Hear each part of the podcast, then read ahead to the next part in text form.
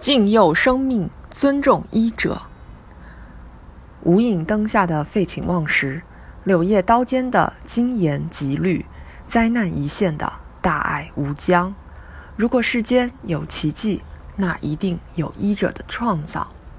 在日前举办的敬佑生命二零一六荣耀医者公益评选颁奖典礼中，主持人讲了一个故事：一位医生。每次使用听诊器前，都要先用手捂热。几十年来，他没有让一位患者接触到冰凉的听诊器。医学不仅仅是科学，还是人学。医生不仅要保持精湛医术，济世救人，还要品德崇高、谦虚真诚。这样的医生值得尊敬，这样的事业令人肃然。人的一生要经历生老病死，这四个字当中，哪一个字都离不开医务工作者。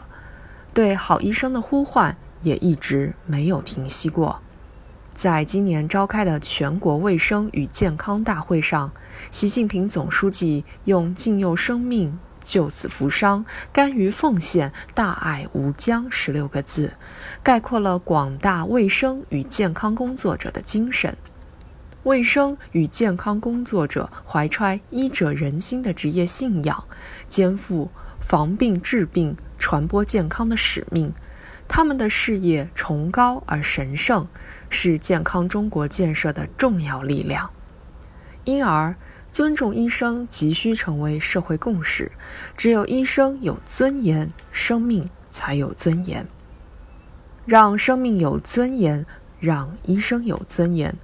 呼唤医患双方的良性互动，共同努力。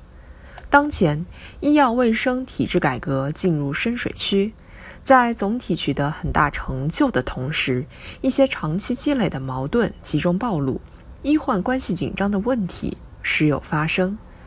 越是在这样的时候，越应该在业界树立医德典范，给优秀医者以应有的荣耀。让医德医风真正能影响整个行业，患者也应了解到，我们这个十三亿人口的大国，维护健康的重任就落在几百万名医务工作者的肩上。大量的医务工作者一个人在完成多个人的工作，任劳任怨，日夜辛苦。有的医生在自己身上接种病菌，用宝贵的生命换来大众健康；有的医生生前勤劳工作，死后捐献遗体，毫无保留地把一生献给了健康事业。